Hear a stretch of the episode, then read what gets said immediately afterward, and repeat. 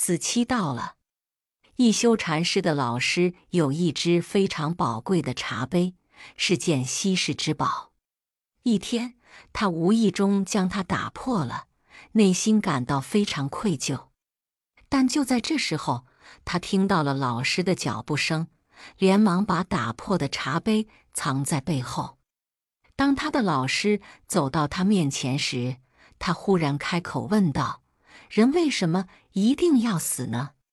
这是自然之事。”他的老师答道：“世间的一切，有生就有死。”这时，一休拿出打破的茶杯，接着说道：“你的茶杯死期到了。”说完，一休将茶杯碎片交出，转身而去。